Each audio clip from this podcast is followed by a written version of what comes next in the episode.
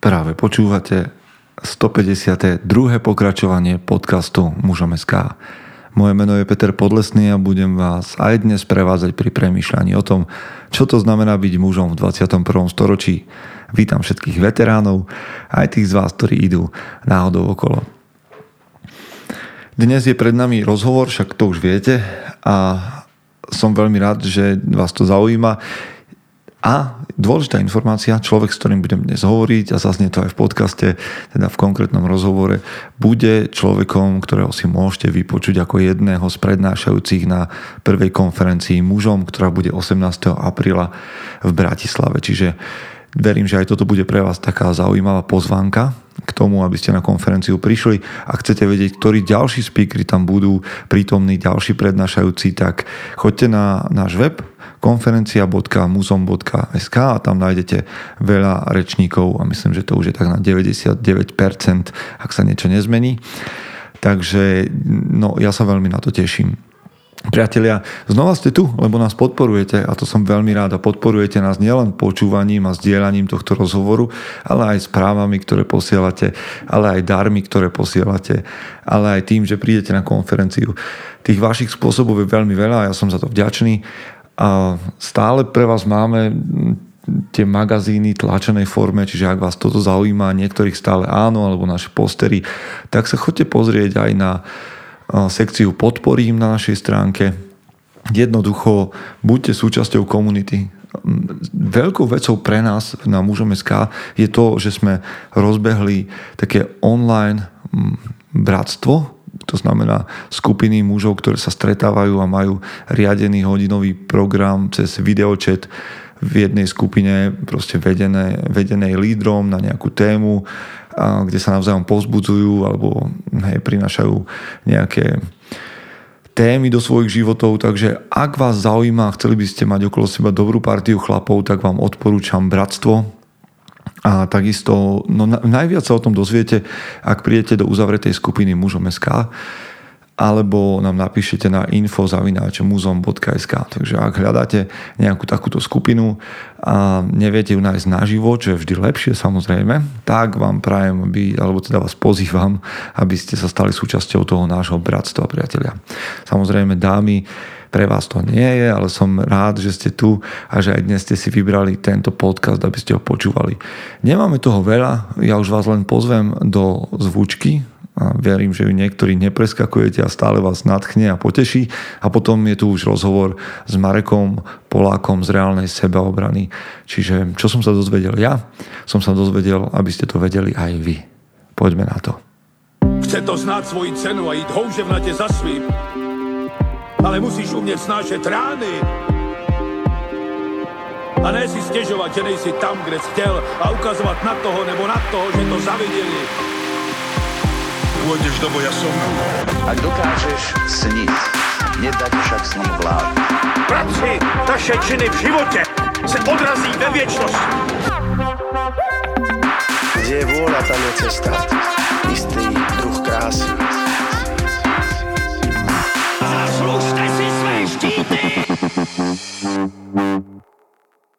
Priatelia, je po zvučke, vy už z toho, čo som vám povedal pred zvučkou a z toho, čo ste si prečítali v nadpise tohto podcastu v jeho názve, viete, že dnes budem hovoriť s Marekom Polákom.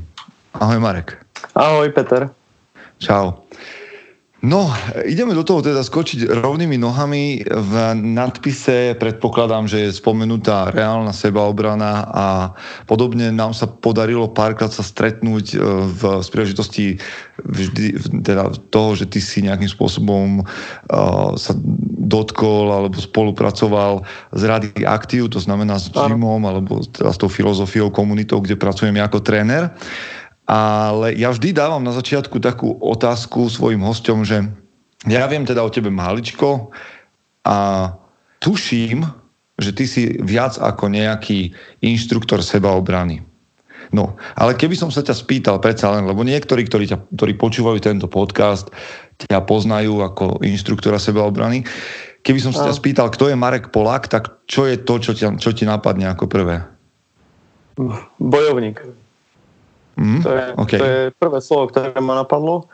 A za tým slovom bojovník, a o tom by som tiež chcel dnes trošku rozprávať, tak za tým je vlastne zozbieraných množstvo skúseností, životných etáp, pracovných profesných skúseností a vlastne vyústilo to do toho, že robím momentálne to, čo robím a tým inštruktorom vlastne sebaobrany som momentálne celý svoj čas, hej, to znamená, nie je to mhm. už e, nejaké hobby alebo niečo takéto. A to takisto vlastne vyšlo z tých potrieb a z toho, že som vnímal, že to je jedna z vecí, ktorú je veľmi dôležité rozvíjať hlavne v súčasnosti. Uh-huh. Áno, keď si to trošku človek bude lustrovať na internete, tak narazí práve na tvoj web Reálna sebaobrana. Áno. A tam sa o tebe dozvie, že sa 26 rokov venuješ nejakým spôsobom bojovým umeniam. A tak kde to začalo? Ty si, asi to nebude netaktné, keď sa chlap chlapa spýta, že ty si aký ročník? Ja som 73. 73? Hej. 26 rokov. To znamená, kedy si začal sa točiť okolo nejakého takého že športu a oveľa, pohybu a, a bojových umení? Oveľa, oveľa skôr. Ja som vlastne, keď som bol veľmi maličký, tak som vyrastal vlastne na Košickej plavárni, vďaka svojmu otcovi, ktorý, ktorý hral vodné polo vlastne 30 rokov. OK takže tam som mal nejaké 2-3 roky, takže ja som k tomu športu bol vedený, aj keď nemal som k nemu nejaký vzťah zo začiatku, ale vždy ma priťahoval vlastne nejakým spôsobom boj, bojové umenia aj kvôli tomu, že a, žil som vlastne v dobe aj v lokalite, kde sme boli proste občas prepadnutí, občas zbytí, uh-huh. takže sme sa, sme sa aj snažili nejak sa z toho dostať a proste nájsť nejaký spôsob, aj keď v tom čase to až tak nefungovalo. Ale začal som niekedy tak koketovať tých 14-15 rokov vlastne s bojovými umeniami. To boli mhm. ešte za socializmu nejaké, prvé kung fu sa to objavilo v niekedy 88 s Rišom Gonzorom, Sifu Rišo Gonzor, ten mal obrovský vplyv na mňa vlastne aj v tom, že on zasadil aj tie veľmi pevné morálne zásady toho, kedy sa to môže použiť, ako sa to môže použiť. Aha. Čo vnímam, že veľakrát vlastne už teraz nie je tak, eh, tak vlastne presadzované. Čiže ty máš športové, športové nejaké také korene, alebo si to dá podelil, podedil, podedil pohyb po, po celý po... Ja keď vidím niekedy, keď si spomenul vodné polo, a viem, že v Košiciach, odkiaľ obaja teda sme, kedy si vodné polo malo takú zlatú éru. Áno. A tak ja keď vidím niekedy, čo sa deje pod vodou toho vodného pola, tak to je také bojové umenie. A to, je, sa tam to, je jedna, je, to je jedna z vecí, čo mi otec ukazoval. On, on mal vlastne brutálnu zručnosť. E, on bol bránkar totiž to. Aha. Takže tí mali veľmi ťažkú prácu. Ja som ich zažil na tréningu, keď oni vlastne šlapali tú vodu s takými ťažkými liatenovými stoličkami na, na krku. Wow. Šlapali vlastne vodu na čehačku tých 33 metrov ale videl som, čo dokážu oni pod vodou s tými nohami, že normálne tými palcami, prstami na nohe chytili toho druhého, stiahli mu plavky alebo stiahli za nohu pod vodu a ten rozhodca, keď to videl, tak to odpískal, hej, no ale keď nie, tak nie, takže... A... Je to, takže už sa dostávame k nejakej také rea, reálnemu boju. No, no, no, no k tomu, že, že čo sa Počuj, vlastne... vieš, keď spomínaš Čehačku pre nekošičanov a nevýchodňarov, Čehačka je skrátka pre červenú hviezdu, čo bolo kedysi také legendárne otvorené kúpalisko s tým, že teraz je obnovené. Tak moja prvá, mne keď vždy, ktokoľvek mi povie Čehačka, tak si spomeniem, ako som s bratrancom šiel na plaváreň Červená hviezda v lete a tam pri tom takom múre, ktorý tam dodnes stojí, nás prepadli dvaja chlapci a zobrali nám peniaze, ktoré sme mali na vstup na Červenú hviezdu. Čiže ja mám odvtedy vždy, a toto je vo mne akože normálne taká pamäťová stopa, ja si pamätám, vybavuje sa mi ten strach, ktorý som v tej chvíli mal, vybavuje sa mi, ako sa to udialo. Čiže, no bude dnes o čom rozprávať.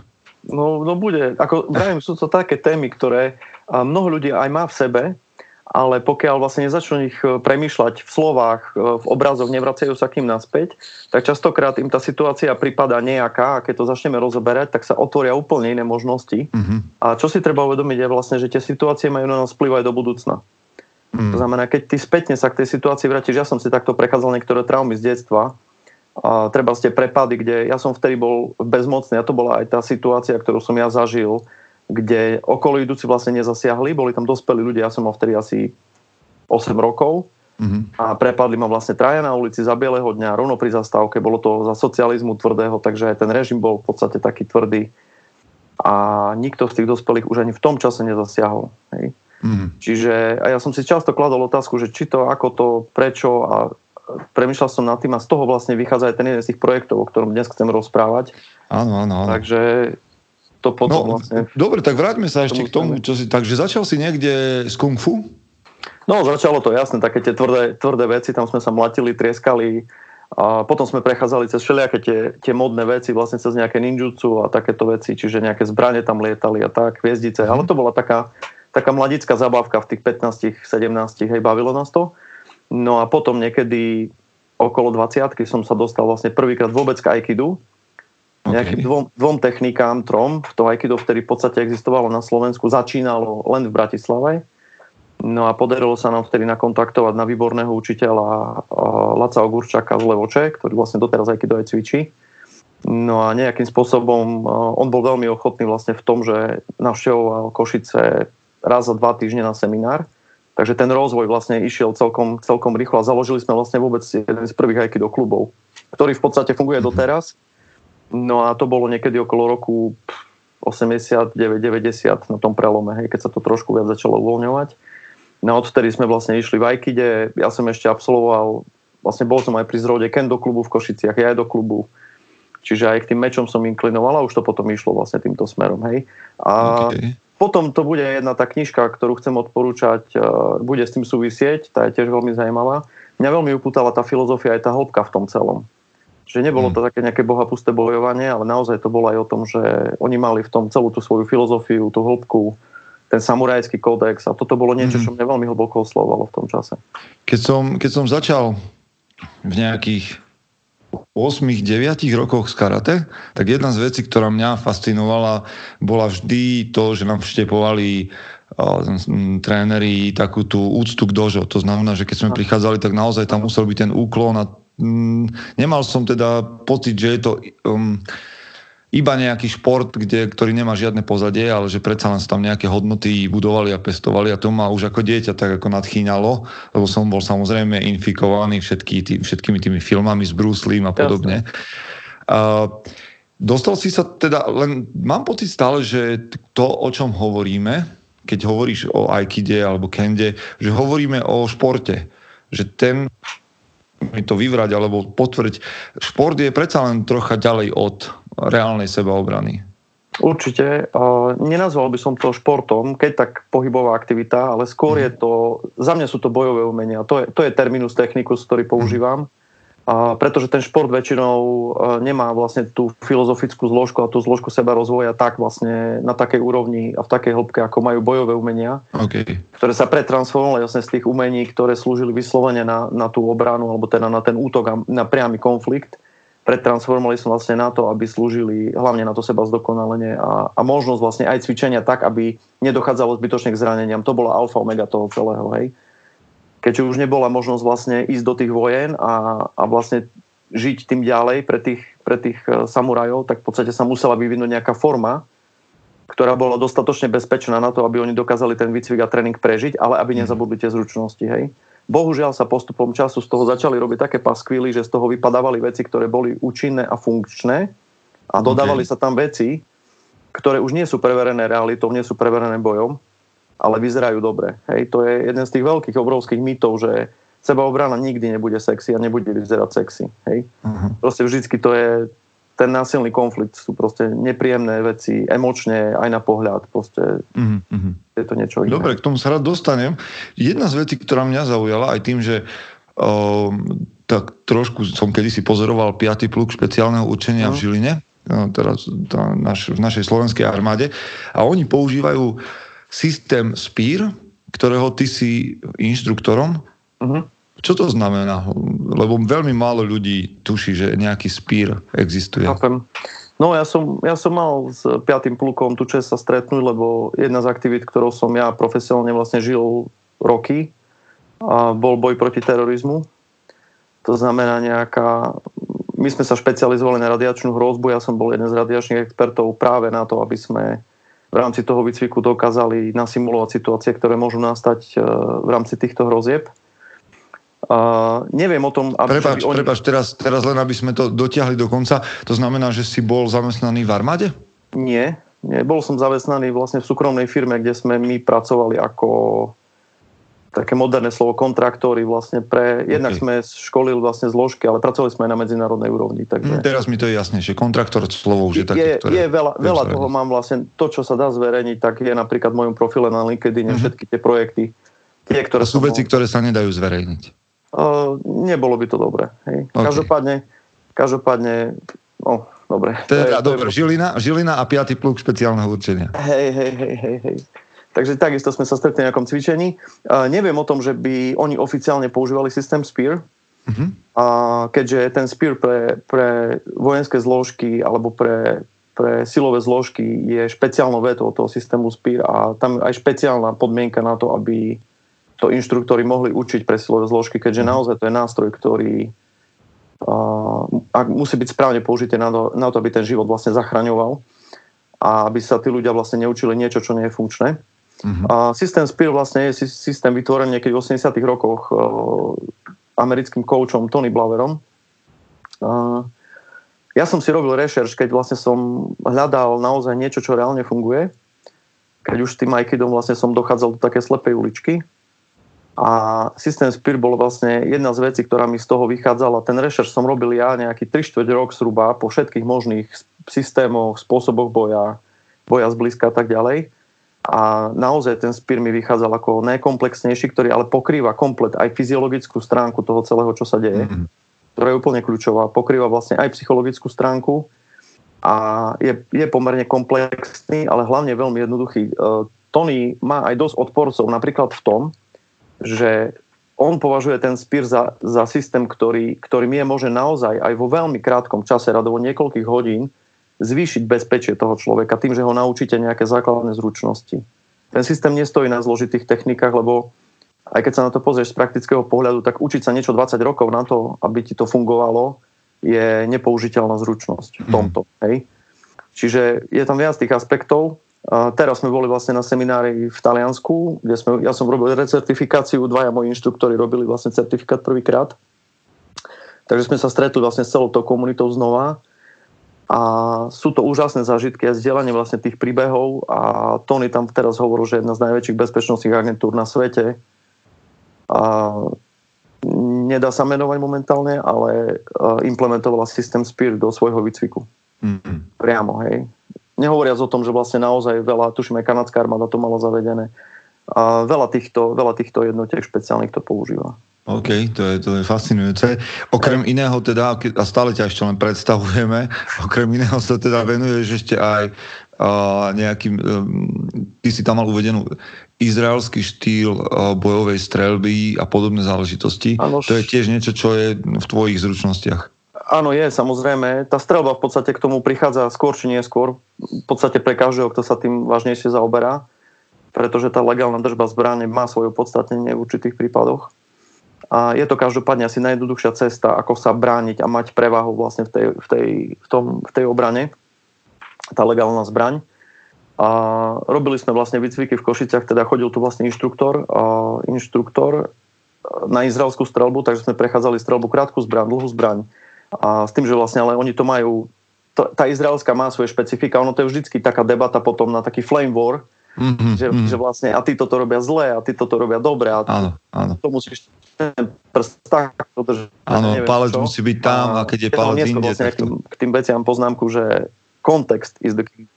Mm-hmm. Context is the king, to znamená vždycky situácia určuje, jak to bude. Hej, to znamená, že keď som tak rigidný, že ne, nedokážem nič iné urobiť, len takto to spravím, tak ja sa nikdy tej situácii neprispôsobím. A veľmi, keď to dotiahnem do extrému, že budeš mať odstrelený prst, hej, mm-hmm, tak nepoužiješ ten tak... systém, no. Hej, čiže proste nejde to takto. Eh, rozumiem tomu, že drily sú drily, to znamená, že je dôležité to drillovať a mať to vlastne nacvičené. A to boli celkom dobré výcviky a snad sa k ním aj znova vrátime. Je to jedna z tých oblastí, ktorú by sme radi rozvíjali, pretože ona úplne úzko súvisí aj s tou ochranou priestoru, aj s fyzickou sebaobranou, pretože to použitie zbrane mnoho ľudí považuje za jednoduché typu niečo sa udeje a ja zbraň vyťahnem a použijem. Hej, takto jednoduché to, to nie je.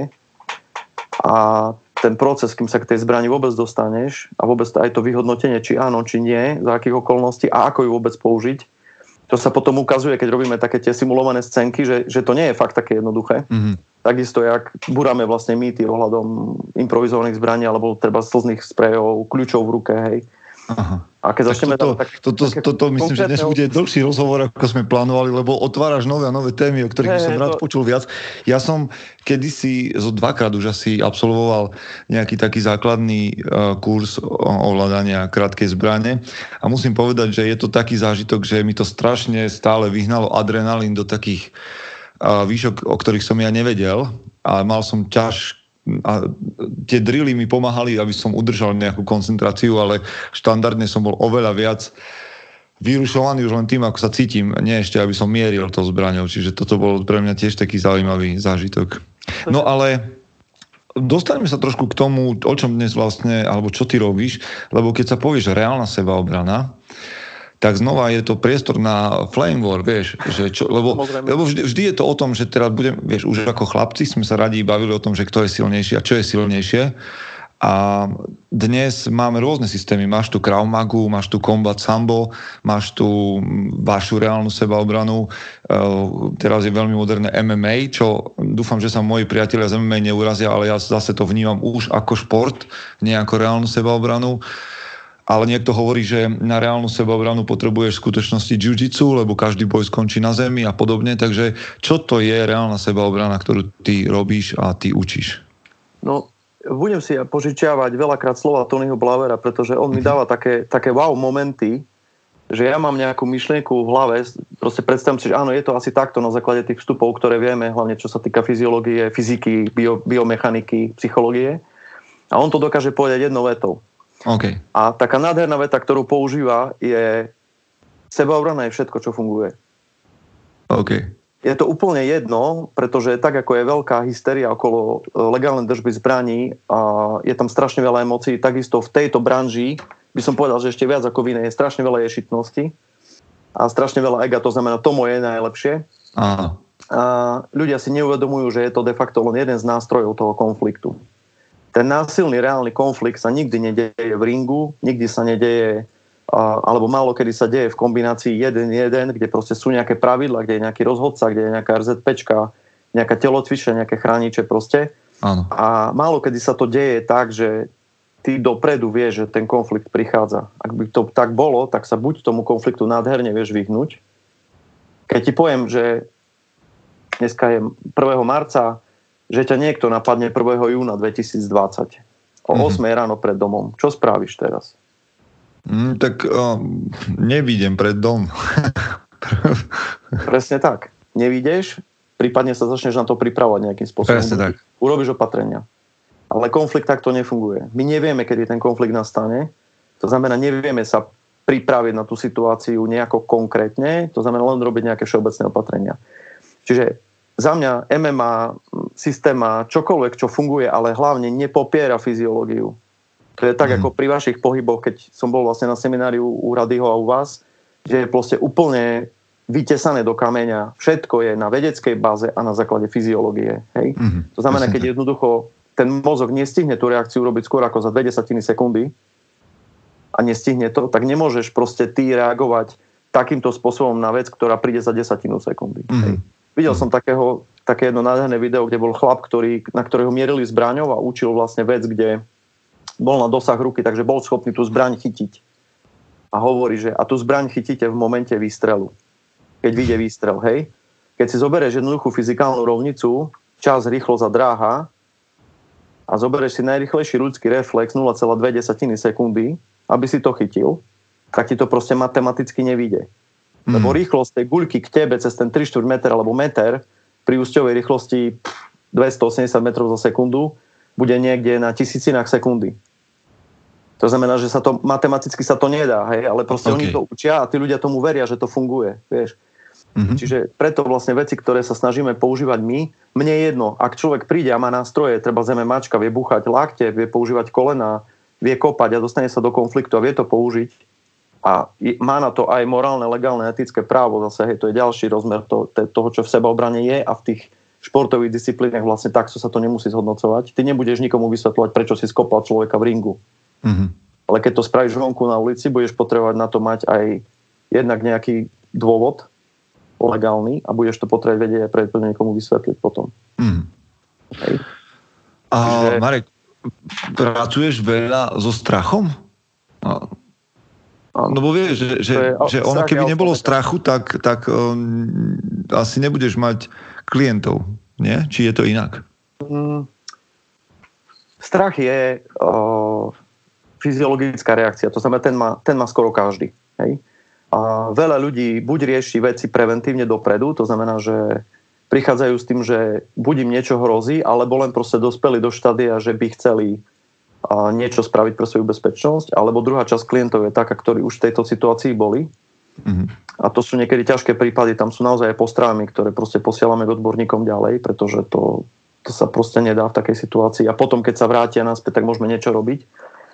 Ale mm, nemyslím, že to je len strach. Nie, niekedy to je, ja to vnímam aj tak, že u niektorých ľudí to je taká aj... Za mňa je to normálna zručnosť, ktorú by človek mal mať tak ako prvú pomoc minimálne nejaký ten základný kurz, tak ako si povedal tú manipuláciu so zbraňou, hej. Za mňa je to alfa omega, aby si vedel, ako sa k zbrani bezpečne chovať, ako s ňou bezpečne manipulovať, prípadne ako ju použiť. A to je napríklad to, že aj pri deťoch alebo pri junioroch, keď robíme tieto veci a treba z, mm, aj sa rozprávame, že sa pýtajú aj veľa a treba sa pýtajú aj na zbranie, tak pre nás je dôležité to, aby pochopili, ako zbraň vlastne môže ohroziť. To znamená, keby sa stalo, že sa s ňou dostanú do kontaktu niekde nechtiac, kamarát donese zbran do školy otcovú napríklad, hej, tak e, aby vedeli, čo áno, čo nie. A už tým, že to pre nich nie je tak nové, tak už vlastne nebudú robiť to, že Ježiš Maria, ukáž to, čo s tým, hej, teraz áno. tým budú manipulovať, ale už vedia, že proste majú to povedať niekomu dospelému, majú odtiaľ spreč, čo je nebezpečné pri tej zbrani a tak ďalej. Čiže sú to podľa mňa základné zručnosti. Či tá zbraň, či tá sebaobrana. A ten strach je kľúčový v tom, že, že ho má vlastne každý my učíme ľudí, akým spôsobom ho môžu použiť na to, aby v tej situácii dokázali niečo spraviť. Hej, strach je fyziologická reakcia, čiže tu, má, tu to reagujeme proste stále pri tom napadnutí ohrození. Hmm. Ale tie odpovede na ten strach, ktoré má telo, sú tam štyri také základné. Tie najbežnejšie dve, o ktorých sa stále hovorí, bojuj alebo úteč. Hej, to mhm. znamená, keď sa zľakneš a máš naozaj strach, to je, to je fyziologická reakcia, ktorá trvá krátko. To nie je vec, ktorá trvá deň, dva. Proste naozaj to sú sekundy, radovo, minúty. Mm-hmm. A tá reakcia, keď ju máš, tak tvoja odpoveď, odpoveď tvojho tela je buď to, že zamrzneš a nevieš sa pohnúť. To sa ti stalo, možno niekedy chlapci mi hovorili také prípady, že boli napadnutí napríklad psom a stiažkli im tak nohy, že neboli schopní napríklad utekať. Hej? To bola tá reakcia toho zamknutia, alebo sa stalo to, že náhodou ťa niekto vystrašil, ty si sa zľakol a udrel si. Mm-hmm. Hej. Ale sú tam aj ďalšie reakcie. Ďalšia reakcia môže byť napríklad odpadnutie, s čím sme sa stretli aj teraz nedávno, kde sa to stalo vlastne fyziologicky takto. Mal som to potvrdené vlastne človeka, ktorý to takto má nastavené. Mm-hmm. Takže pri tom veľkom strachu vlastne ho to vypne, on odpadne. Mm. A tá štvrtá je, hej, bojuj, uteč, a zamrzni, a odpadni. Tak. Mm-hmm, Takže tak. bolo aj zamrznutie. Vieš čo, mne sa, páči, mne sa páči tá myšlienka, ktorú si povedal, že každý by mal mať nejakým spôsobom nadrilovanú tú, povedzme, základnú sebeobranu alebo nejaké také základné o, nejaké princípy.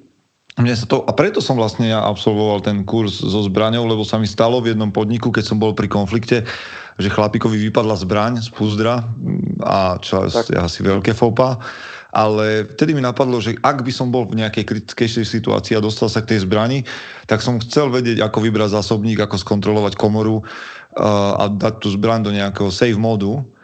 A, a, a nejak som si, keď som si to tak spätne rekapituloval, tak som si nepripadal pripravený a práve preto som absolvoval nejaký kurz, aby som tomu lepšie rozumel, že čo s tým. A, Výborne. Počuť, dá sa, dá sa odnaučiť alebo dá sa naučiť reakcia na strach, lebo ty ho, vieš, keď som človek, ktorý zamrzne, alebo vieš, vidím nejaký konflikt v autobuse a zrazu som spotený a, a to ani nie som súčasťou konfliktu, tak dá sa toto natrénovať, aby som vedel reagovať na strach správne? Uh, dá sa to šťastie zmeniť. Uh, my používame vlastne uh, habituáciu, to je vlastne spôsob, kde ťa dostávame do týchto situácií opakovane ale situácie sú kontrolované a vlastne dostáva sa ti len taká dávka toho stresu, toho strachu, lebo strach je stresová reakcia, ktorú dokážeš zvládnuť. Hej? Mm-hmm. Ten pík toho strachu vyletí v priebehu zlomkov sekúnd, to je naozaj v podstate v rámci jedného úderu srdca sa tvoja tepovka dokáže dostať na maximum. Hej? A naozaj tie, tie sekvencie sú veľmi krátke a potom trvá dlhšiu dobu, kým sa vlastne ukludníš. To je niekedy 10, 15, 20 minút, vieš, ak sa ti roztrasú ruky, hej, a je tam proste ten, ten, ten zvyšok tej stresovej reakcie, kým to telo odbúra vlastne všetky tie chemické látky, ktoré sa vyplavili. Robíme to vlastne tak, že tie situácie simulujeme. Máme na to špeciálne protiúderové obleky, a to sú tie high gear obleky vlastne priamo od Tonyho Blavera, kde je predpísaná metodika, ako ich používať, aby si tí ľudia vzájomne nezranili, lebo ten oblek ti dáva síce dostatočnú mobilitu, ale keď máš človeka, ktorý naozaj už dokáže dobre udrieť a má silnú ranu, tak môže toho druhého v tom obleku zraniť. Hej. Mne reálne sa stalo, že mne, poprask, mne vypraskli rebra vlastne v tom obleku na, na seminári, čo bola v podstate nešťastná náhoda, ale proste tie energie, sily tam boli, takže k tomu došlo. Áno. A potom v tých oblekoch vlastne tí ľudia zažívajú tie situácie postupne. Hej? Čiže dáme nejakú scénku, ktorú buď zažili, oni si ju prinesú a povedia, že OK, toto chcem vyskúšať, alebo my vymyslíme nejakú takú klasickú jednoduchú, že máš oproti človeka, o ktorom ale ty nevieš, či on zautočí. To nie je mm-hmm. o mhm. tom, že ty pôjdeš do scénky a ty vieš, že dostane, že on ťa udrie, zautočí. To ty nevieš.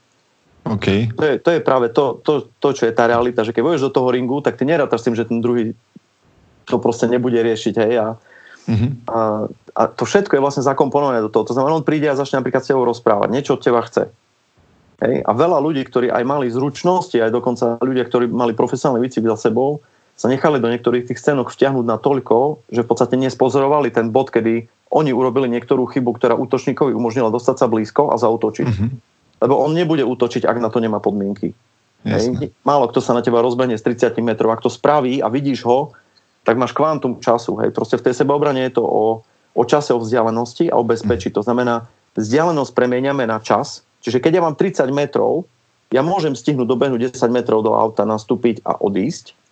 Keď mám na to 5 metrov, už nestihnem vytasiť ani zbraň, to znamená, potrebujem plán B, aby som sa k tej zbrani, ak budem potrebovať, mohol dostať.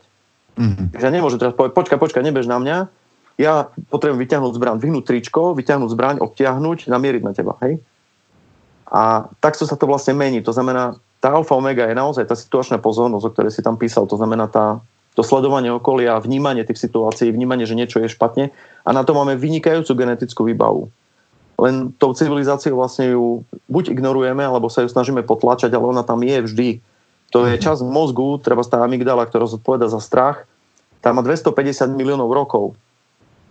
To je proste systém, ktorý je úplne geniálne vymyslený na to, aby nás chránil. Preto aj veľakrát ja som to mal v jednom tom podcaste, že preto aj veľakrát uh, my si vyberáme vlastne ten nadpisy, tak aj teraz ten koronavírus, som robil o tom podcast, a že si ľudia vyberajú vlastne automaticky nadpisy, ktoré prinášajú strach, ktoré proste ich ohrozujú, lebo ten mozog hľadá to, tú informáciu, na základe ktorej by ťa mohol chrániť. A radšej urobi to, že ťa ochráni zbytočne, ako by to raz zmeškal.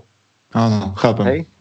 Len treba si uvedomiť, že potom z toho zbytočne tým, že sme momentálne, lebo kedy si to tak nebolo, nebolo toľko tých informácií, teraz sme nimi zaplavení a keď sa to preháňa a my nefiltrujeme cez tie, cez tie veci, čo je možné a čo je pravdepodobné, lebo to sú dve rôzne, dve rôzne kategórie, tak potom dochádzame k tomu, že máme permanentný strach, sme permanentne v strese a prichádza úzkosť. Hej? A proste tí ľudia zrazu nevedia, čo majú robiť a boja sa aj výjsť domu. Rozumiem. No, myslím si, že tak mierime k niečomu, čo, si, čo ty si tak uh, spomenul, že si sa vlastne venoval filozofii toho boja a že uh, tých bojových umení a že to pre teba bola vždy taká podstatná časť toho, toho sveta. Uh, ako veľmi dôležitý a jak veľmi ty pracuješ u seba alebo u svojich klientov s tým mindsetom, s nastavením hlavy, a aby t- práve človek ne, nežil v úzkosti. Lebo rozumieš, môžeš mať, poznám ľudí, ktorí majú permanentný strach z možného útoku nejakého teroristu, takže nepôjdu na vianočné trhy v Košiciach. A sú ľudia, ktorí, ja neviem, nechajú otvorené auto, lebo však čo sa stane, som tu len 20 metrov od neho. No, toto je tiež taká flame téma, lebo, lebo ja to riešim napríklad tým, že sa nás veľa pýtajú na prednáškach. Uh, mali sme ženy, ktoré prichádzali na seminár sebobrany s tým, že sa boja migrantov. Hej? Mm-hmm. A, tak ja som to vrátil naspäť opačnou otázkou, koľkých migrantov stretli v Košiciach. Mm. Hej? To znamená, že vždy to zreálňujeme. Ja neviem, že, že niektoré z tých rozdieb, ale to je to, čo rozlišujeme, čo je možné a čo je pravdepodobné. Hej? To znamená, že zase je to aj kontext. Ak si napríklad v pozícii, že si človek, ktorý naozaj je exponovaný aj bezpečnostne, to znamená, robíš trebárs nejakú prácu, kde sa dá očakávať, že budeš ohrozený aj v tom bežnom civilnom živote, je to trošičku iné, ako keď to tak nie je. Hej. Ak robíš, ja neviem, predávača v Tesku a nenahneval si niekoho, kto sa ti chce pomstiť, tak nie je pravdepodobné, že by si ťa niekto proste vytipoval, sledoval ťa, išiel po tebe, hej. Ano. Prípadne sa ti chcel pomstiť. to, keď robíš prácu, ja neviem, proste nechcem dávať konkrétne príklady, lebo riešime konkrétne prípady. Áno, áno. Tak, Ale eh, rizikovejšiu, jednoducho. Ktorí samozrejme sú exponovaní vlastne a robia nejaké rozhodnutie, ktoré sa týkajú napríklad ľudí. Tí ľudia to nevždy dokážu zvládnuť, tak potom jasné, že tam je nejaká časť toho očakávania. Ale jedna z vecí, na ktorú sa teraz zameriavame pomerne intenzívne, je vôbec tá typológia a identifikácia toho, nakoľko je tá hrozba vážna. Mm-hmm. Hej, to znamená, že keď sa ti niekto začne treba vyhrážať, to už je jedno akým spôsobom, nakoľko je to vážne, nakoľko sa dá očakávať, že to môže prerazť do fyzického útoku voči tebe, blízkym a tak ďalej. Čiže uh, to je zase tá prevencia, lebo tá je dôležitá. Hej? A väčšinou, keď ti odpoviem na tú otázku, nechcem zase veľa odbočovať, uh, ako s tým strachom u tých ľudí, aby nežili v tom strachu. Mm-hmm. My sa im snažíme ukázať, že ich genetická výbava ich intuícia, infor, pár základných informácií, ktoré, ktoré stačí, aby mali, a im funguje úplne automaticky. Oni nepotrebujú nad tým nekonečne dokola premýšľať. A práve opačne ukazuje sa, že čím viac vedomé sa programuješ na strach alebo programuješ na strach na to, že ja neviem, idú deti vonku a teraz a nechoďte von, lebo sa vám môže stať toto, alebo dávajte na seba strašný pozor, lebo teraz bolo toto v správach, tento v správach tak vlastne oveľa viac vyradzujeme tie automatické systémy, ktoré detekujú tú hrozbu. Tým, že ich zaťažujeme úplne umelo, tak mm-hmm. oni prestávajú fungovať. Nejdu, nejdu tak dobre, ako by mali. To znamená, že naozaj tam je dôležitá tá pohoda a veriť tomu, že to telo má mechanizmus a dokáže nám dať vedieť, že niečo je zlé. A preto sa snažíme toto ľuďom nechať zažiť na seminároch. Mm-hmm. To znamená, v tej malej situácii necháme toho človeka zažiť strach, zažiť to, že ten strach dokázal zmanéžovať, na začiatku ten, je tam taký, sa to volá reactionary gap, to je vlastne reakčná diera, mm-hmm. ktorú má každý. Hej, to veľa ľudí si myslí, že majú neviem, aký špičkový výcvik a neviem čo, ale tie reakčné medzery tam proste sú. To sa nedá obísť, lebo chvíľku trvá, kým ten signál prebehne z mozgu vlastne do, do celého tela, prípadne v rámci mozgu z vizuálu a tak ďalej. A naozaj sú to nejaké diery a zhruba u bežného človeka sú to radovo sekundy. U človeka, ktorý nebol v takej situácii, nie je na to vycvičený, to môže byť sekunda, 2, 3, 4, máme ľudí, ktorých to je dokonca 5 a viac sekúnd, kde vlastne oni na ten prvotný podnet toho ohrozenia nereagujú. Mm-hmm. To je presne to zamrznutie, alebo že on nevie, čo s tým. Hej? Nie je nastavený na to, aby išiel do reaktívnej akcie nejakej. Plus sú tam ďalšie potom mm, vlastne výborná vec, čo, čo Tony Blaver uh, vlastne zadefinoval, to je vlastne ten úľak, úľaková reakcia flinch. Hej? To znamená, keď niečo po tebe teraz hodím, tak proste ty sa strhneš, nebudeš Áno. sa to musieť ani učiť, robíš to úplne prirodzene. Mm-hmm. No a to je jedna z vecí, ktorú sa učíme vlastne potom zakomponovať do toho celého, lebo to je reakcia, ktorú máme všetci, je prirodzená a je jedna z najrychlejších, ktorú máš. Okrem žmúknutia oka, hej, tá, je rýchlejšia. Mm-hmm. A keď tí ľudia začnú na sebe zažívať, že, že už to pomaly dávajú, že to ide, tak získajú takú tú vnútornú slobodu. To sa mne vlastne stalo, keď som začal chápať, že, že sa môžem spolahnúť na tie reflexy, na to telo, čo mám, nie na to, že sú nejaké špičkové, ale na to, že tá genetika, ktorú máme všetci ako ľudia, v podstate postačuje. Mm-hmm. Že je to dobré. To je to, čo hovorím ľuďom na seminári. Keď prídu normálni, bežní ľudia, nie nejako špičkovo vytrenovaní športovo, každý jeden z nich má dostatok sily v danej chvíli sa ubrániť. Mm-hmm. Hej? Vždycky si treba uvedomiť, áno, hraje rolu. To je jeden z ďalších flamov, hej hraje rolu vždycky hmotnosť, sila, je to proste rozdiel. Ak napadne 120 kg chlap vytrenovaný 60 kg ženu, tak tá 60 kg žena proste bude naozaj ťahať za kratší koniec. Neexistuje technika, ktorá by akože špičkovo fungovala. Proste ne, ne, nedá sa to. A preto sa nosia zbranie častokrát, aby sa hmm. dovážili vlastne tie nepomery. Takže to sú tiež jedny z tých mýtov, čo vlastne vyvraciam, lebo ja som si dal takú aj drobnú úlohu takú Sisyfovskú, že, že budeme aj vyvracať mýty, vlastne veci, ktoré, ktoré no. nefungujú. No. Aby... A, a ja, ja do toho skočím, lebo to ma zaujíma, že ak je to, je to možné teda, že tým vedomím, alebo tým uvedomením si, alebo seba vedomím, nejakým poznaním toho, čo moje, čoho je moje telo schopné, aj toho, čo si povedal, že ťa je schopné sa ubrániť e, vierou vo svoju schopnosť nejakú, sa vytvorí ten mýtický pokojný bojovník? Uh, v prvom rade je to zážitkom. Uh-huh. Hej, my fungujeme na tých zážitkoch, to znamená, ty to musíš zažiť, tvoj mozog to musí pochopiť. Mozog je geniálna vec a práve v týchto dráhach aj tých stresových funguje vlastne ten neurofeedback. To znamená, že to, čo si zažil, sa vracia zase naspäť a ten mozog sa adaptuje na tú situáciu. Ja som si to všimol na sebe tým, že máme vlastne odcvičených veľa situácií, kde je verbálny konflikt, kde dochádza ku kriku, kde vlastne sa prejavuje, prejavuje agresivita. To je jeden z najväčších problémov, aby si mal človeka, ktorý ti to vie dobr, do, dobre zahrať v tej scénke, to znamená zahrať toho agresora, zahrať toho človeka, ktorý ovláda aj tú mimiku, aj ten tón hlasu, tak už postupne, jak som si na to zvykol, nemám problém byť v situáciách, kde sa napríklad veľa kričí.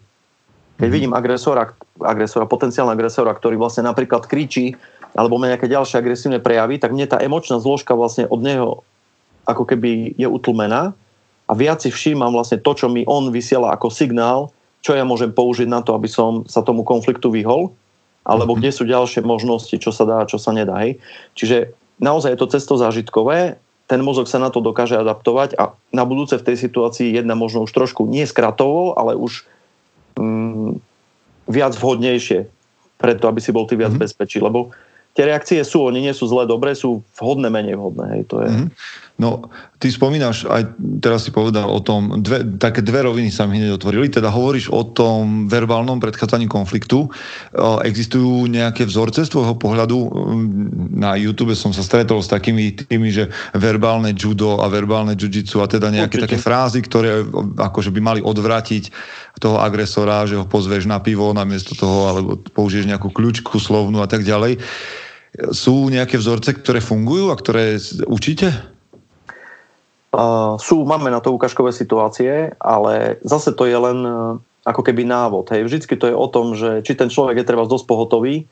Mm-hmm. Uh, my sa snažíme vlastne vždy viesť to v tých princípoch toho nehrotenia tej situácie. Hej. Častokrát je to ten problém hlavne pri chlápoch hej, s tou ješitnosťou, že si narazia do, do nárazníkov a proste mm-hmm. by to riešili cez, cez povinné pozistenie, ale nie, oni proste jeden vystúpi s baseballkou, druhý bez baseballky a už sa proste tlčú. Hej. Mm-hmm. Čiže to je to vyhrotenie, ktoré my nechceme a naozaj aj tým, tým verbálnym je možné ten konflikt ukludniť. Tie techniky sú rôzne. Niekedy funguje zvýšenie, zvýšenie intenzity hlasu, to znamená získaš mm-hmm. dominanciu v situácii. Niekedy to ale naopak tú situáciu hroti. Čiže častokrát je to aj taká, taký cit tej situácie, tá skúsenosť vedieť to mm-hmm. vyhodnotiť správne. Nejaký emocionálny kocient to musí mať človek, aby toto no, vedel nejakým spôsobom. Áno, áno. Tá základná zručnosť je tá vlastne, mm, nie zbytočne do tej diskusie s tým človekom, to znamená nechať sa vťahnuť do diskusie, ale ísť stále nejakým tým svojim smerom ukludnenia. To znamená naozaj tie frázy, keď sa niečo stalo, mrzí ma to, vieme to vyriešiť. Proste nie ísť do toho, že vy ste boli vinní. Mm-hmm. Hej, teraz som riešil taký prípad, kde vlastne došlo k tomu konfliktu a jeden pán ukecal vlastne toho druhého, aj keď ten prvý bol vlastne vinný, tak ukecal mm-hmm. toho druhého, aby, aby odišiel z toho konfliktu a keď ten druhý z toho konfliktu odchádzal, tak ten prvý ešte mal poznámku. Mm-hmm. Na čo sa ten druhý znova vrátil do toho konfliktu Hej? Čiže proste okay. máme jedno, taký, jedno také tiež porekadlo alebo takú frázu, ktorú používame a to je, že a nechaj svoje ego pred dverami. Okay. Lebo to ego, ja o tom hovorím aj v tých ďalších podcastoch, to ego vlastne vždycky priniesie len zhoršenie tej situácie. To je to, čo uh-huh. si treba uvedomiť, že vôbec nie je, to je krásna veta zase od Tonyho Blavera, že v konflikte, v angličtine to poviem, potom to preložím, uh, it doesn't matter who is right, what's matter is who is left. Aha. To znamená, nezávisí od toho, kto má pravdu, závisí od toho, kto v tej situácii zostane, zostane živý. Uh-huh. A ďalšie z takých mýtov je vlastne ten, že to je vlastne aj, aj kontrári vlastne oproti, oproti tomu MMAčku alebo týchto, tým veciam, kde sú tie športové pravidlá, že uh, tá realita je proste v tomto úplne iná. Tam tie pravidlá jednoducho nie sú a ty sa o to nemôžeš proste oprieť, že, že to bude nejako, že ten útočník bude jeden, že situácia bude taká. Základná vec je, že útočník si vždy vyberá, vyberá čas, miesto a spôsob útoku. To si nevyberáš ty. Tým pádom to sú premenné, s ktorými ty nemáš ako narábať. Čiže automaticky štartujem v nevýhodnej pozícii. Vždy, samozrejme. Preto, preto to, a to útočník aj využíva, to je jeho cieľ. Preto aj veľakrát riešime to, že štandardne tých útočníkov je viac. Jeden je málo kedy, štatisticky sú dvaja až štyria, práve kvôli tomu, aby mali prevahu. Mm. Hej. Ak chcú získať svoj cieľ, ten cieľ, čo chcú získať, sú v podstate len tri veci. Zdravie, život alebo majetok. Mm. Žiadny iný cieľ tam nie je. Hej. To znamená, buď chcú lúpeš, olúpiť ťa, buď ti chcú ubližiť z nejakého dôvodu, napríklad to, že sa niekde on nahneval inde a na tebe si to ide vybiť, alebo usiluje tvoj život. A tieto tri veci sa bohužiaľ prelinajú. To znamená, máme situácie reálne, kde sa to prelinulo vlastne z tej lúpeže až do vraždy. Hej. Mm. To znamená, to sú zase také case study slovenské, hej, je, je na to kopa, kopa podkladov. No, Takže... Povedz mi teda, že čo je nejaký taký uh, dobrý stupeň ostražitosti. Poviem ti svoj, znova svoju skúsenosť jednu, no. uh, možno pol roka dozadu. Možno pol roka dozadu som mal telefonáty uh, dosť časté od jedného povedzme známeho, ktorý je alkoholik a proste od niekiaľ mi volal s tým, že teda mu to v hlave nejak preplo a mal dojem, že ja som bol príčinou, že sa mu rozpadol vzťah. No a mhm. teda mi vyvolával veľmi často s tým, že sa mi vyhrážal, že akože keď ma nájde a tak ďalej. A nie, že by ma to nejakým spôsobom vystrašilo, a časom som zablokoval jeho číslo, lebo to začalo byť obťažujúce, lebo ne, nešlo to žiadnymi dobrými rečami. Ale následne, čo to spravilo so mnou, bolo, že niekoľko dní, keďže som nevedel, že kde sa on nachádza práve, či je v Čechách, na Slovensku a tak ďalej, že niekoľko dní som chodil ostražitejší že keby sa objavil a premýšľal som nad tým, že ako budem riešiť tú situáciu. To pre mňa znamenalo napríklad, že som nenosil sluchatka v ušiach, lebo som chcel vedieť, čo sa okolo mňa deje, menej som pozeral do mobilného telefónu. Čo je taký dobrý stupeň ostražitosti, keď človek ani nemusí cítiť možno e, priame ohrozenie, ale chce byť pripravený, povedzme, alebo nechce byť prekvapený. No, máme tam viac vecí. Jedna z nich je tá, že hodnotíme vlastne bezpečnosť daného prostredia a situácie. Sú na to všeobecne známe kuprové farebné kódy, učí sa to pri, pri strelbe, vlastne pri manipulácii so zbraňou, vyhodnocovanie vlastne bezpečia. A kuprové farebné kódy vlastne hovoria o tom, že biela tu vnímaš vtedy, keď si v bezpečnom prostredí. V podstate je to prostredie, nad ktorým máš kontrolu, kde sa treba vieš zavrieť, si tam zavretý, nemajú tam prístup cudzí ľudia, nemá tam prístup verejnosť, máš kontrolu nad tým priestorom, prípadne sú tam ľudia, ktorých ty poznáš, alebo tam máš možno nejaké nástroje na, na to, že sa môžeš brániť, ale cítiš sa tam bezpečne. A tá, tá biela je napríklad to, kde si teraz predpokladám, hej. Mm-hmm. Sa tam cítiš... Tak ohrozujem aj iba môj syn a môj pes momentálne. Čiže... No, čiže nevnímaš hrozbu. Hej. To znamená, v momente, keď vychádzaš treba z bytu a vychádzaš na chodbu, treba z bloku, čo už je verejne prístupný priestor plus minus, každopádne majú tam prístup aj ľudia bez toho, že ty máš kontrolu nad tým, kto tam vlastne vôjde, tak prechádzame automaticky, aj si to uvedomím, ono sa to dá cvičiť potom, a uvedomíš si, že prechádzaš do žltej zóny. To znamená zóna, kde už e, nie si úplne v bezpečí, musíš byť ostražitejší, dávať pozor na veci. A tá platí vlastne neustále všade, pokiaľ to nie je biela zóna potom vychádzaš treba do tej oranžovej. Keby si na tú chodbu z toho bytu vyšiel kvôli tomu, že na tej chodbe počuješ hluk, mm-hmm. tak to nie je žltá, alebo niečo je inak, okay. ale oranžová, pretože reaguješ na niečo, čo sa dialo. Otvoríš dvere na chodbu, vyjdeš von a uvidíš, že sú tam oproti susedia, ktorí sa proste vítajú, poznáš ich obidvoch, nevideli sa dlho, proste je to takýto, tak zavrieš dvere, zase kletneš na bielu. Alebo mm. vyjdeš vonku na hluk, a zistí, že sa tam bijú dvaja ľudia, jeden leží na zemi a je pod ním mlaka krvi. Mm. Hej? To ťa preklapa do červenej, kde už musíš konať a niečo spravíš. To je tak, ako sme si hovorili s tým strachom. Jedna z vecí je tá fyziologická reakcia, ktorú budeš mať v tej chvíli, ktorá môže byť to, že ty zamrzneš na sekundu a potom niečo spravíš. Vôjdeš nu a zavrieš dvere, vôjdeš nu, zavrieš dvere, začneš volať policajtov, alebo do tej situácie budeš zasahovať, alebo začneš proste poskytovať pomoc, proste urobíš niečo. Hej, to je tá červená. Mm. A takto sa to prepína v tej hlave a keď si to takto občas sformalizuješ, že aký ten level je asi teraz a prečo, lebo to telo vlastne zbiera kopu informácií, ale nevždy sa všetky dostanú vlastne do vedomia, takže niekedy sa ťažšie formalizujú, tak tomu môžeš dosť pomôcť, že si uvedomíš vlastne, čím sa preklapajú tie levely. A keď to učíme napríklad e, v niektorých situáciách, treba pri tej zbrani, tak aj to preklapanie tých levelov máme nastavené na tzv. spúšťače. Mm-hmm. To znamená, keď treba znosíš legálne zbraň, kedy tú zbraň by si bol, ke, kedy by si ju určite ťahol. Hej, ten mm. spúšťač.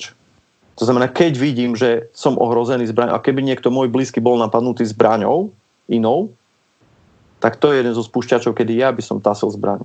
Mm. Bez toho, že by som proste váhal. Hej, a takto máme tie spúšťače nastavené. Ono to je dosť individuálne. Samozrejme. Pretože každý, každý premyšľa inak.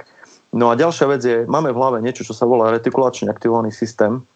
Ja to mám taký nádherný príklad na to, že my to voláme, že žltý seat. Lebo ja keď som to učil prvýkrát, to je to, počkaj, to je príbeh. Okay, ja keď, okay. Som to, keď som to učil prvýkrát, tak som si dal taký príklad, som rozmýšľal nad tým, akože nie štandardná vec, takú, čo si bežne nevšímame. Pokiaľ teda nemá žltý seat už teraz. A, a je to jedna z vecí, ktorú, ktorá vlastne sleduje to naše okolie a dokážeme, do, ona má síce malú kapacitu, ale dokážeme do tej časti mozgu dostať informáciu, čo má tá hlava sledovať, čo, má, čo majú tie oči sledovať v našom okolí, bez toho, aby sme sa tomu vedome venovali tak som povedal vlastne tej skupine tých ľudí, ak sme to cvičili, bol tam aj môj starší syn a hovorím, že no a teraz si skúste nasledujúcich pár dní sledovať všetky žlté seaty, ktoré uvidíte v meste. A môj syn prišiel po pol roku za mnou a mi hovorí, prosím ťa, zbav ma toho, lebo ja pol roka všade vidím žltý seat, pritom tých seatov nebolo viac. Aha. Len proste ten mozog začal selektovať viac túto podmienku, že hľada to, žl- to žlté auto niekde, okay. bez toho, aby si to vedome chcel. Hej? No a to, to sme potom ho zase trošku preprogramovali v úvodzovkách, hej, dali sme mu zase inú motiváciu, ale funguje to pomerne takto jednoducho. To znamená, taká základná vec, čo je tvoj osobný priestor. Hej? Uh-huh. Ak si vonku na ulici, nie je prirodzené, aby pre, pri tebe do vzdialenosti viac ako vystretej ruky bol niekto cudzí. Hej? Iné to je v MHD, tam je to asi prirodzené. Uh-huh. To je prvá základná vec. Nastavíš tú hlavu na to, aby si všimala tvoj, okolitý, tvoj okolitý priestor a vzdialenosť ostatných ľudí od teba. Hej, to je prvá vec. Druhá, čo si tam nastavíš, to stačí, že vedome zapracuješ pár dní, to takto proste necháš a ono sa to potom bude prepínať. Hej, automaticky to, to bude ten mozog hľadať. Ďalšia mm-hmm. z vecí sú ruky. Hej. To je to, čo vlastne vysvetľujeme aj pri tom podaní ruky, že prázdne ruky znamenajú, že tam nie je zbraň a z toho vzniklo vlastne aj to podanie ruky. Hej. Mm-hmm. Že vlastne nie som ozbrojený a ukazujem vlastne svoju ústretovosť a svoju bezpečnosť voči tomu druhému Čiže všímame si ruky, ak vidíme, či ich vidíme, či ten človek nemá ruky vo vrecku, či nerobí niečo zvláštne. A posledná taká vec, čo ešte dávame, to je taká, ono, nedá sa to úplne špecifikovať, ale ja to mám zadefinované ako, čo je inak. Okay. Čo je inak v tej situácii. Hej? To znamená, keď napríklad teraz, ja neviem, si doma a máš otvorené okno na ulicu a počuješ nejaký ruch z tej ulice. Mm-hmm. Ten ruch je plus minus stále podobný. Ale keď sa niečo na tej ulici začne iné diať a upúta to tvoju pozornosť, tak tento systém to zaregistruje a povie ti, opa, niečo je inak. To isté aj pri tých ľuďoch, hej? A ďalšia vec, ktorá tam funguje, je potom intuícia. To znamená, že ty tam v tej situácii máš aj nejaký pocit. Máš nejakú emóciu, ktorá sa tam proste objaví. A to vždy hovoríme ľuďom, že ak je tam ten pocit taký, že čokoľvek je zlé, čokoľvek, venujte tomu pozornosť, neignorujte to. Lebo veľakrát sa nám stáva, že sa ľudia dostanú do zlej situácie preto, oni to potom spätne povedia. Tak ja som mal taký zlý pocit, že nemám s tým človekom nastupovať do výťahu. Ale mm. bolo mi zle povedať, aj nepríjemné povedať, že nechcem, tak som tam proste vošiel a dostal som sa do problému. Potom by bolo divné, že vystupuje so mnou na tom istom poschodí. Jasne. Hej. Čiže a takto to vlastne išlo. Napríklad presne to sú také tie obyčajné zručnosti, kde nauč človeka, ako nenastúpiť do výťahu tak, aby to nevyzeralo podozrivo. To znamená, že keď mm-hmm. tam si a máš ten pocit, a aby si nebol jednak hrubý voči tomu druhému, ale aby si to urobil tak, že on to nevyhodnotí ako, že ty si sa zľakol a neideš. Hej. To znamená nejakým spôsobom to zahrať. Jasné. To, to, a nad čím, funny, funny situácie inak toto. Nad čím ty ako profesionál najčastejšie krútiš hlavou, keď sa tak hýbeš po, po, po svete, chodíš hore-dole a, a vidíš, tak máš asi nejakú takú profesionálnu deformáciu, že si všímaš veci, ktoré ostatní nevnímame.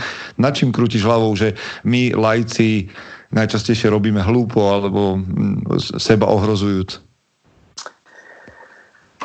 Fú, to je ťažká otázka. Hmm. Za, za, mňa je to, za mňa je to zbytočný nie strach, ale zbytočná obava. Ja to mám zadefinované na dvoch, dvoch e, úrovniach.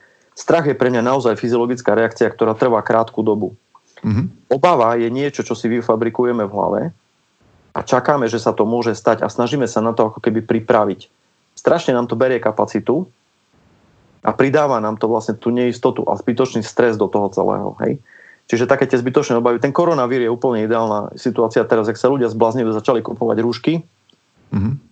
tak e, ja, čo som robil podcast naposledy včera, alebo kedy to šlo vonku, tak e, som vlastne robil aj rozbor toho, že, že či to, má, či to má zmysel, aký zmysel to má, že aj ten typ rúšky vlastne rozhoduje a tak ďalej, ale že nech si uvedomia, čo je naozaj reálne možné a čo je pravdepodobné. Hej? To znamená, zbytočne neísť do toho, že, že Ježiš Maria, toto sa mi môže stať, toto sa mi môže stať. Áno, môže sa to stať, hej. Ale nepomôžeš si, ten stres je aj tak väčší a tie tvoje biologické systémy nemôžu fungovať a vyhodnocovať to. Uh-huh, uh-huh. Ďalšia z vecí je, veľmi často sa s tým stretávame a to je hláška, mne sa to nemôže stať. Hej. A to nie je ani problém kvôli tomu, že treba kvôli nám a našim výcvikom. Problém je to skôr práve kvôli tým ľuďom, ktorí si toto myslia, lebo to je hláška, ktorá im vezme ten krátky reakčný čas na začiatku, lebo kým oni v tej naozaj situácii pochopia, že sa im to sak naozaj deje a už inak to nebude, Aha. tak strácajú drahocenný čas na reakciu. Miesto toho, aby to dopredu akceptovali, stať sa to môže každému, bohužiaľ, a štatisticky, ja vždy dám taký príklad, že keď je viac ľudí v vlastnej miestnosti, sa pýtam, že koľko z nich podávajú lotériu napríklad. A väčšinou sa zopár prihlási, ako podľa toho, že ako kde, ale vždycky je ich zopár. A ja potom hovorím, no a štatisticky to vychádza tak, chápem, že veríte tomu, že vyhráte, štatisticky to vychádza tak, že je rádovo oveľa väčšia pravdepodobnosť, že sa raz za život stanete účastníkom napadnutia alebo svetkom napadnutia, ako to, že vyhráte lotériu a lotériu podávate, ale neprídete na to, aby ste si urobili treba z jeden, dva výcviky, čo robiť, aby som bol viac bezpečí. Mm-hmm, chápem. Hej? Rozumiem. Že to, to sú také, také nerozumné konania z môjho pohľadu a ak tak človek zase proste jaký je, ale dá sa s tým niečo v dnešnej dobe robiť. A ďalší z takých mytov je, je alebo takých vecí, čo, čo mňa celkom tak dvíja zo stoličky, je veta, toto funguje. Hej, to znamená, akákoľvek technika, akákoľvek vec, proste toto funguje. To, to je proste... Je tam strašný mýtus v tom, že naozaj sú nástroje vydávané za, za spôsob, nástroje vydávané za to, ktoré proste riešia ten problém. Hej. Ten úder, tá technika, čokoľvek z toho proste je len jedna zložka z tej celej štruktúry. Hej. Uh-huh. To je to, keby som ti povedal, že keď budeš doživotne ťahať expander a budeš robiť jeden pohyb, tak sa ti bude rozvíjať celé telo. Okay. Nepotrebuješ, nepotrebuješ nič viac, na čo ti treba Jasne. 7 pohybových vzorov. Proste tento Aha. jeden ti stačí, bude ti to fungovať. Hej. Takže vždy to je, vždy to je, o, vždy to je o kontexte. A ja teraz dochádzam k tomu, že najväčší problém je kritické myslenie. Hmm. To znamená vyhodnocovanie dobrých dát, preverovanie zdrojov, keď už teda niečo idem šíriť, alebo niečo proste chcem vedieť. Teraz sme riešili vlastne to, že mm, sa ma pýtali vlastne ľudia od nás, ktorí cestovali do Talianska, či tam majú cestovať ešte minulý týždeň tak sme robili vlastne nejakú prognózu a tak ďalej a teraz sa to potvrdzuje, že, že sme im vlastne tú cestu zastavili, aby tam nešli. Ale to bolo takisto na báze vlastne len nejakých e, odhadov, výpočtov, prognóz a všetkého ostatného. Bez toho, aby tam bola tá emocia toho, že Ježiš Maria, hej. Áno. Ja sa nechcem, lebo sa bojím, lebo mám strach, hej. Takže... Yes. No, ešte, ešte, na, ešte jednu otázku a potom prejdeme k tomu môjmu setu, lebo ja by som naozaj v tejto debate ostal, lebo hovoríš veľa zaujímavých vecí. Minimálne už, už je pre mňa zaujímavým zistením to preťažovanie systému tými zbytočnými obavami. Na druhej strane schopnosť pripraviť sa adekvátne na, a vyhodnocovať situácie. Nad, nad tým budem premýšľať, ale Častokrát chlapi, s ktorými pracujem, aj na fore, kde sme už prebehla obaja, teda tak prebehla mm. taká debata možno viackrát o tom, že uh, Chcem byť pripravený na situácie rôzne, aj teda na technické potreby, ale aj povedzme v sebaobrane, tak mám so sebou niečo denne. A v tom odbornom žargóne povedzme sa to volá, že everyday carry, to, čo so sebou nosím často a väčšinou muži majú také tie zostavy, ktoré so sebou nosia, či už sú tu nástroje na nejaké technické veci, alebo sú to potom veci na, na obranu. Myslíš si, že to je že, že, že to je múdre rozhodnutie mať také niečo, také vybavenie so sebou, to everyday carry, alebo je to niečo, čo len zvyšuje pocit ohrozenia, alebo ako to máš ty nastavené? No za mňa to je zase nástroj. To znamená, mm-hmm. to znamená či, či ten nástroj potrebuješ mať pri sebe a máš ho pri sebe, aký dôvod na to máš. Zase to je viac vlastne mystifikované cez tú emóciu, že, že proste budem to mať pri sebe, budem v bezpečí viac. Nie, to je zase len nástroj. Hej? Keď to nevieš použiť, v tej situácii budeš vystresovaný. To je ako prvá pomoc. Kým sa nedostaneš do stavu, že vidíš človeka ležať na zemi, nevieš, ako zareaguješ. Nikto z nás to nevie.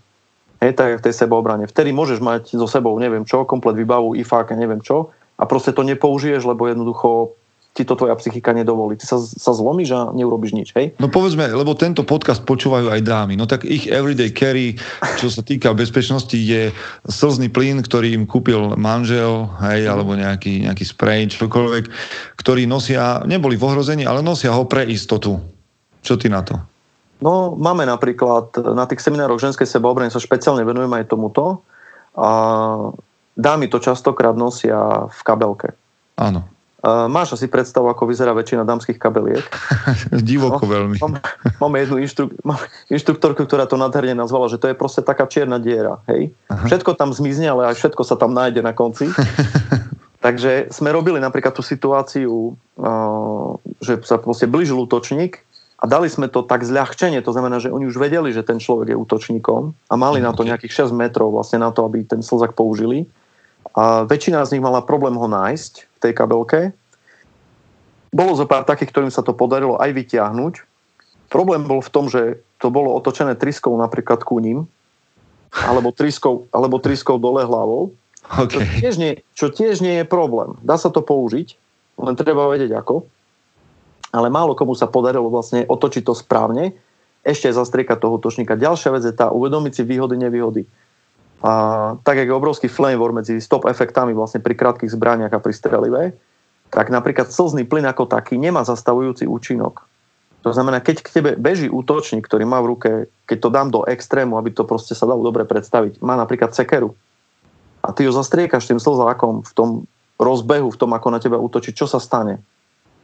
No stále je tam nejaká, nejaká sila v pohybe, čiže... Tak, to znamená, že vždycky to letí niekde tvojim smerom a nezastaví ho to. Čiže treba mať k tomu nejakú ďalšiu zručnosť a vedieť, ako ten slzak treba použiť. S kľúčami máme to isté, keď držíte kľúče medzi prstami. Je, že to áno. výborný nápad. Ešte dokonca ich držia tak, že im trčiate kľúče pomedzi prsty. Áno, áno, ako taký tento, ako boxer. No, no, no, no. Tak sme to robili vlastne tak, hovorím, že v poriadku, skúste si to. Máme Boba, to je taká tá figurína vlastne v telocvični, taká tá áno. latexová on má odpor tela, alebo odpor tej figuriny je zhruba taký, ako je odpor ľudského tela na tlak. Hej? A hovorím, tak skúste veľmi opatrne s tým, len zatlačiť, neudierajte, aby ste si neporezali ruky, zatlačiť do toho boba, čo sa stane. Hej? Tak väčšina z nich prišla na to, že naozaj sa tá jemná koža medzi prstami rozderie, ak Aha. to držíš tým spôsobom, alebo sa tie kľúče začnú zahýbať pri tom tlaku, to nebolo ani úder. Čiže hovorím, všetko to má svoje pre a proti, ale keď už to používate, tak proste si to skúste skúste si to zobrať, buchnite si do vankúša, čo to spraví, ako máte tú predstavu, že to bude fungovať. Hej? Rovnaký pocit mám pri mužoch, ktorí povedzme nosia zatvárací nôž, povedzme, že ho používajú ako nástroj na bežné denné veci, ale cítia sa bezpečnejšie v prípade nejakého konfliktu, ak by nastal. Ale ja mám pocit, že v momente, keď e, je nôž v nejakom konflikte, hoci je len jeden nôž, tak uh, mám podozrenie, že veľmi vysoká pravdepodobnosť, že skončia dorezaní obaja uh, účastníci toho konfliktu. Ak teda ten, kto, ten, ten majiteľ noža nie je nejakým spôsobom vycvičený a nevie, ako ho používať. Znova mám pocit, že to je len taká nejaká uh, Uh, taká, tak, že nejaký taký mýtus, ktorý len tak nejak učičíka to, uh, tú pozornosť mňa, že tak, že veď vlastne mám nôž, tak ja som v bezpečí. Mám pocit, že nôž v rukách niekoho, kto nie je trénovaný, povedzme u vás alebo inde, nakoniec sa môže obratiť veľmi ľahko proti nemu. Samozrejme, to isté je akákoľvek zbraň, či improvizovaná, či strelná zbraň. Uh, ja to nazývam takým falošným pocitom istoty, hej, že vlastne mám to, ale, ale nemám vôbec nacvičené, ako to použiť a hlavne to nemám zakomponovať do toho scenára, kedy, lebo ty sa budeš musieť rozhodnúť v nejakej chvíli ten nôž vytiahnuť, ak sa ním brániš. Teraz bol prípad dneska, na Facebooku som to aj zdieľal, a bolo napadnutie vlastne, traje napadli jedného v Čechách a ten jeden sa bránil nožom. Hmm. A zatiaľ ho ani neobvinili, a tí traja dostali zatiaľ obvinenie z lúpežného prepadnutia. To znamená, hmm. že jemu vyzerá, že mu prejde nutná obrana. Ťažko pajak to je na Slovensku, a každopádne treba si uvedomiť, že bežná tá situácia konfliktu a sebaobrany sa odohraje zhruba na vzdialenosť 1,2-1,5 metra. Keď si predstavíš, že v tejto situácii ešte stihneš šahnuť po noži, najčastejší útok, ktorý sa deje, úder rukou na hlavu. Mm-hmm. To je mhm. najbežnejšia vec, čo vidíme na kamerách, najčastejšia, ktorá sa deje skoro stále. Keď si predstavíš, že ten úder tej ruky od, od tela, keď ten útočník uderia z dola, dostane sa úderom ku hlave toho napadnutého, tak to je zhruba 2 až 3 desatiny sekundy. Mm. Hej. Toľko máš času na vyhodnotenie, to znamená, musíš to najprv vidieť, lebo čo, čo nevidíš, tomu sa nevyhneš. Hej? Preto, preto my dávame taký dôraz na, na, tú, na tú fázu predtým. Ten konflikt má tri fázy, tá predkonfliktná je pre nás veľmi dôležitá. Ak sa v nej dá vyhnúť, treba sa vyhnúť. Ak nie, tak už tam si pripravím plán a pôdu na to, čo môžem robiť ďalej, aj napríklad z pohľadu legálneho, právneho. Mm. Lebo ako veľmi, jedna z takých tiež vied, ktorá ma trošku dvíha, je tá, že radšej byť súdený jedným ako nesený štyrma. OK. Ale to povedal človek, ktorý v živote pravdepodobne nebol v kontakte s právnym systémom a nevie, čo to vlastne všetko asi obnáša, lebo toto je proste a vieš sa tomuto celému vyhnúť, keď budeš úplne vhodne, reak- vhodne no, keď, keď trošičku budeš mať premyslené tie reakcie dopredu. Hej? Mm-hmm. Už aj keď treba zmáš ten nôž pri sebe, kedy by si ho vyťahol, zase spúšťač. Kedy to bude adekvátne, kedy nie. Kedy to bude právne, kedy to bude morálne. Hej? A, čiže tých, tých faktorov tam je oveľa, oveľa viac a skôr z môjho pohľadu to je veľakrát falošný pocit istoty. Mm. Wow.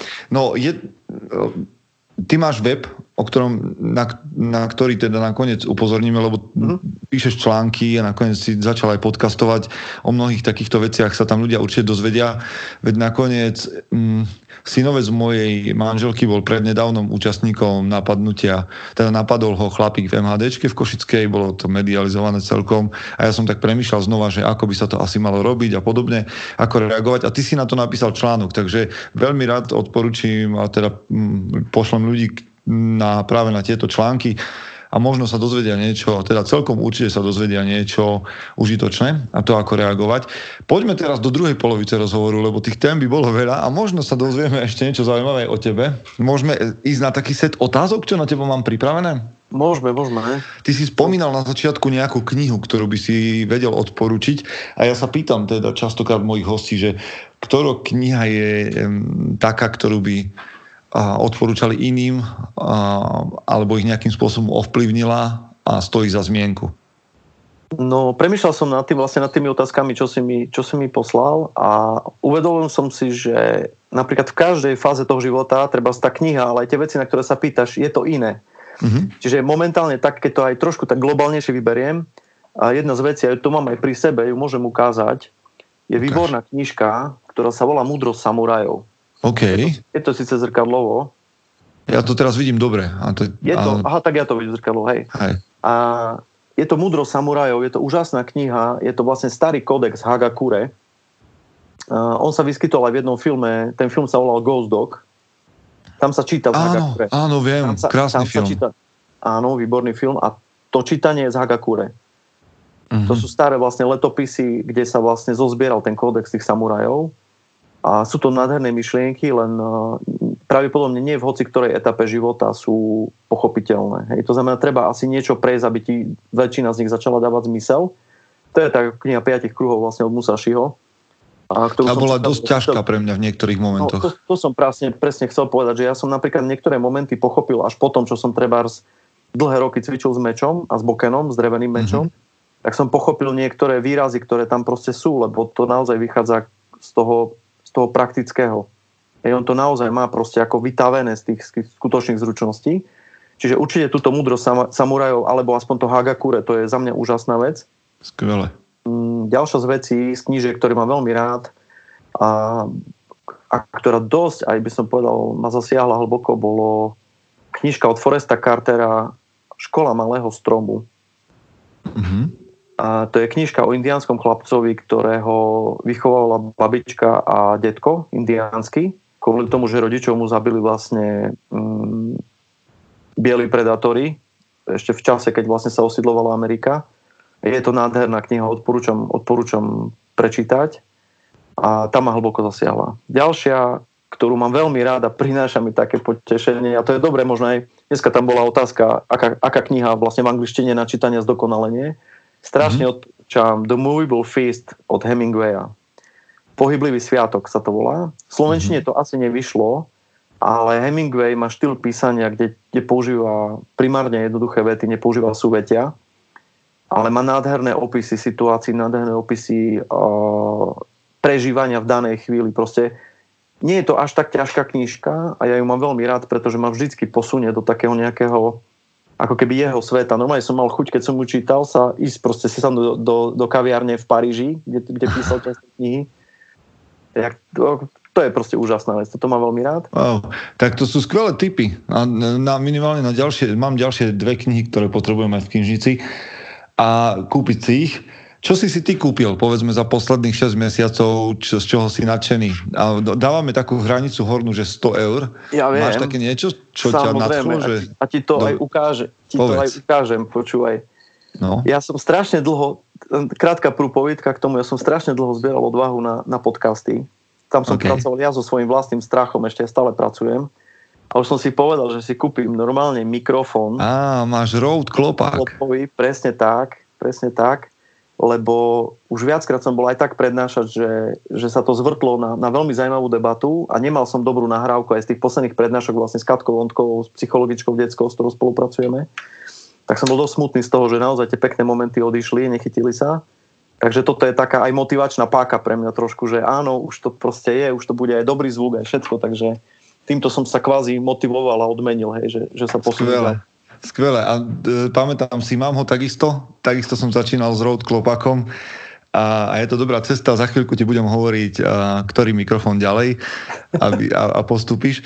A, medzi, medzi riadkami padlo meno a možno pre niekoho veľmi zaujímavé Katka Ondková. Priatelia, len tak počiarkneme obaja aj s Marekom, že veľmi dobrý tip na človeka, ktorého sledujete, veľká odborníčka na prácu s deťmi, moja kamarátka, ak sa náhodou dostane k tomuto podcastu, tak ju pozdravujeme. Dostane určite, postaram sa o to. OK. A je niečo také, a toto je možno trocha ťažšia otázka, ale je nejaké tvoje že obľúbené zlyhanie v živote? Také, ktoré ťa niekam nasmerovalo? Si mi dal dobré otázky, lebo nad tým som, som tam naozaj tiež musel dlho premýšľať. Nenazval by som to zlyhaním, skôr to boli také, by som to nazval možno nejaké prebudenia alebo pochopenia.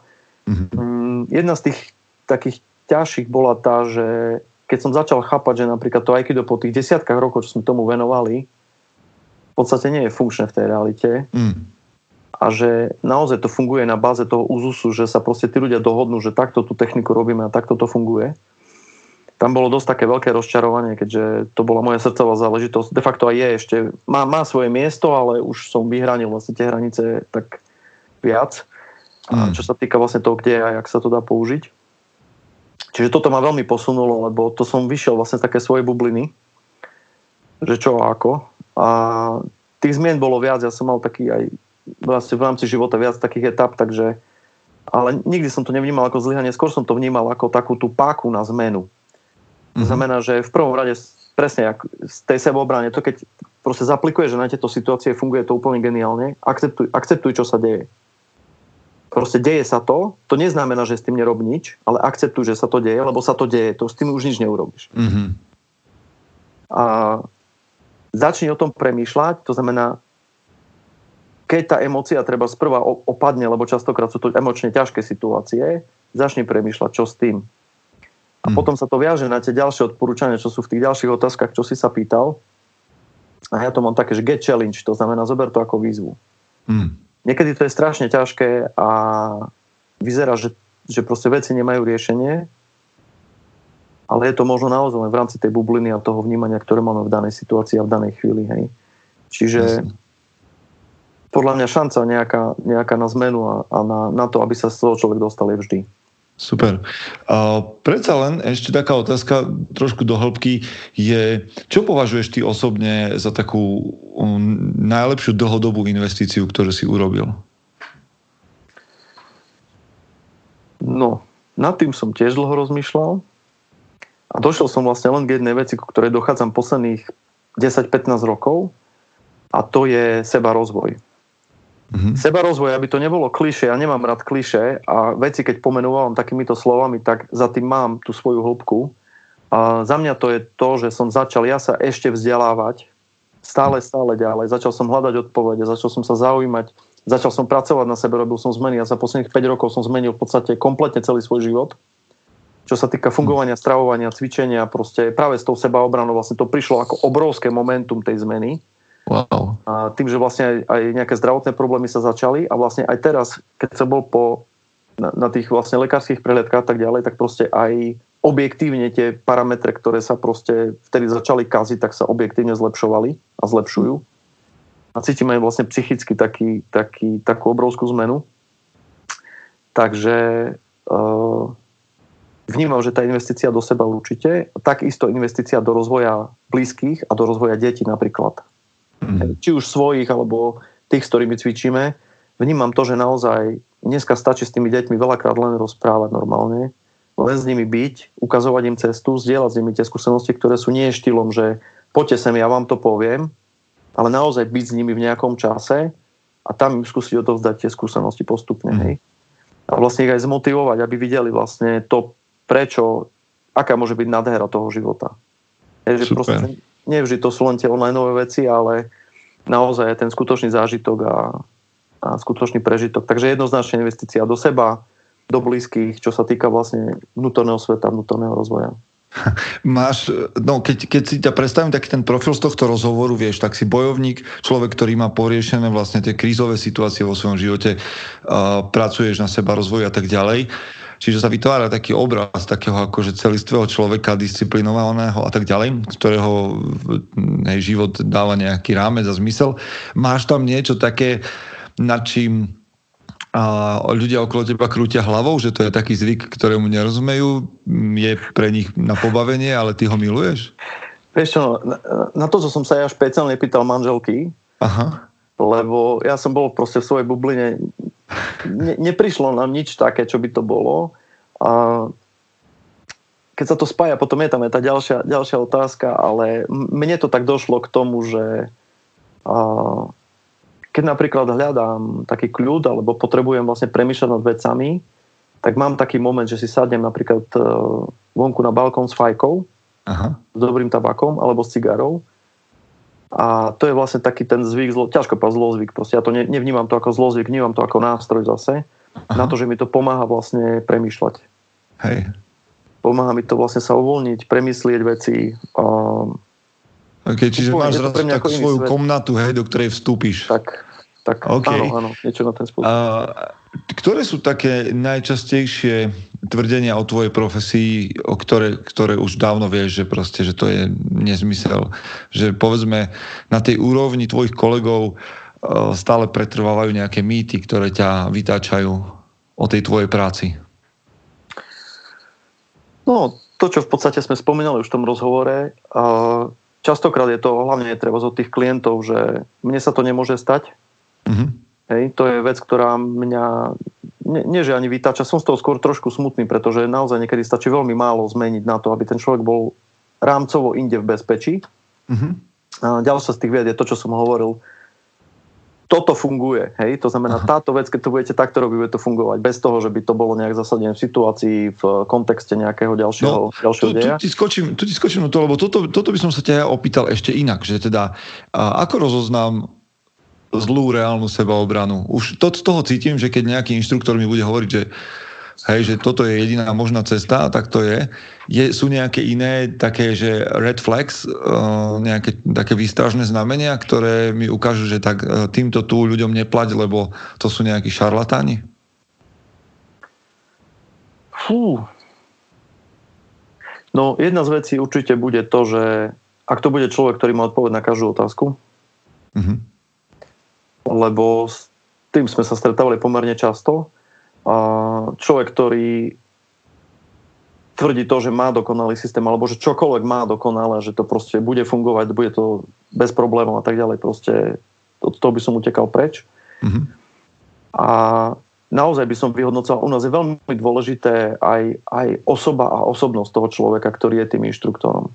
Okay.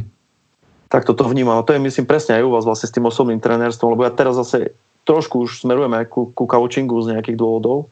Mm-hmm. A práve v týchto situáciách a vnímam, že, že tam naozaj proste musí byť tá osobnosť jednak celistvá, jak si povedal, musí mať zažité svoje. Ale ne, nechcem, aby, ak si to komentoval, aby to vyznelo zase tak, že, že ja som úplne celistvý, nemám žiadne problémy, nemám žiadne, žiadne diery. A práve naopak, mám ich, som, som si ich veľmi dobre vedomý a to okolie na nich proste poukazuje to, to blízke, ktoré o nich vie. Uh-huh. A ja sa snažím vlastne s nimi pracovať v momente, keď, keď to proste prichádza. Hej. Čiže mm, naozaj možno aj človek, ktorý nie je zahľadený do seba. Tam, tam je veľa tých osobnosť, uh-huh. osobnostných vecí, ale určite, ak je tam veľké ego, a veľká sebaistota. Takže Supermanom sa vyhýbať. Dobre, no. predsa jednu otázku, poslednú, jednu poslednú otázku, takú osobnú, že čo robíš, keď sa cítiš um, že zahltený vecami, keď je toho, nerad hovorím, že veľa, moji posluchači vedia, že um, ja vyznávam, že máme toho vždy toľko, koľko dovolíme, ale predsa len niekedy je um, pretlak o, povinností, záležitosti. Máš nejaký vtedy protokol, ako sa z toho vyvliekáš, ako odpočívaš? No, veci, ktoré musím splniť, musím splniť. To znamená, že tam hrajú úlohu vlastne priority v prvom rade. A v momente, keď už to je také, že môžem sa vypnúť, tak e, je to primárne samota. Aspoň na krátku dobu, aspoň reálne na, proste na niekoľko minút, na niekoľko desiatok minút. Mm, toto mi pomáha sa vrátiť vlastne naspäť. Ja to volám, ja to volám vystredenie. To znamená, že sa vrátim naspäť ja do svojho stredu, Mm-hmm. A, a dokážem vlastne ja sa pozrieť znova na seba a ne, nechať sa takým, aký som v danej chvíli. Hej, to znamená, lebo veľakrát tým, že sme v kontakte s tými ľuďmi a keď je ešte k tomu aj toho veľa, tak proste si také keby povyťahovaný vonku, tu, tu riešiš taký problém, tu, toto a, a častokrát sú to naozaj ťažké príbehy. Takže naozaj potom také nejaké vystredenie v tej samote na chvíľku aspoň. Mm-hmm. Toto mne celkom pomáha. A ešte jedna z vecí, ak je to veľmi silné, rýchle, tak tá prvá vec, čo robíme vždycky je výdych. Mm-hmm. To znamená, máš zacvičený výdych, ktorým vydýchneš a už telo je na, naučené na to, že tým odburáva aspoň trošku toho stresu a trošku toho vlastne nie stresu, ale trošku tej, tej tenzie a toho napätia. Mm-hmm. OK, super. No naozaj, naozaj posledná otázka. Z toho setu je, vždy sa pýtam mojich hostí, ako ty máš definovaného chlapa na správnom mieste? To je tak, jak pri tej sebeobrane, že sebeobrana je všetko, čo funguje Aha. Za mňa, za mňa ťažko to povedať. Ja rozlišujem dve veci, napríklad e, chlap a muž. OK, povedz, super. Hej. A vnímam to tak, že ten chlap v podstate môže byť každý a je každý, kto je, kto je vlastne chlapom ako takým, ale mužom si myslím, že sa musí chlap stať. Mm-hmm. Môže sa stať. Hej? A mal by to byť muž na správnom mieste, to znamená, je stále tam, tam, kde ho treba a robí to, čo má chápem, že to je taká veľmi vágna definícia, to je super. ale, ale ja som, ja som tak celkom aj za, za to také tradičné rozdelenie tých rolí, že si myslím, že aj tá genetická výbava, ktorú máme, nás proste ako mužov alebo ako chlapov predurčuje na určité veci a takisto ženy predurčuje na určité veci do určitej miery. Mm-hmm. A my sa môžeme tváriť, že to ideme nejak potláčať, že proste naozaj ten, ten chlap zober si obyčajnú jemnú motoriku keď si len zoberieš, že ideš zapnúť, máš dieťa, ideš ho prebaliť a ideš zapnúť tie malé gombičky hej, na, ňom, mm-hmm. na mhm. ňom. To je veľmi frustrujúca vec. Tak sa môžeš, môžeš sa zblázniť a proste budeš trénovať koľko chceš, aj tak nebudeš mať tú jemnú motoriku takú ako tá žena, ktorá proste tie gombičky chytí a pozapája. Hej. Na druhej Čiže... strane, ja budem vždy rád, keď pôjdem po parku s manželkou a vybehne pes, že sa ona skrie za mňa a nie ja za ňou. No, Hej?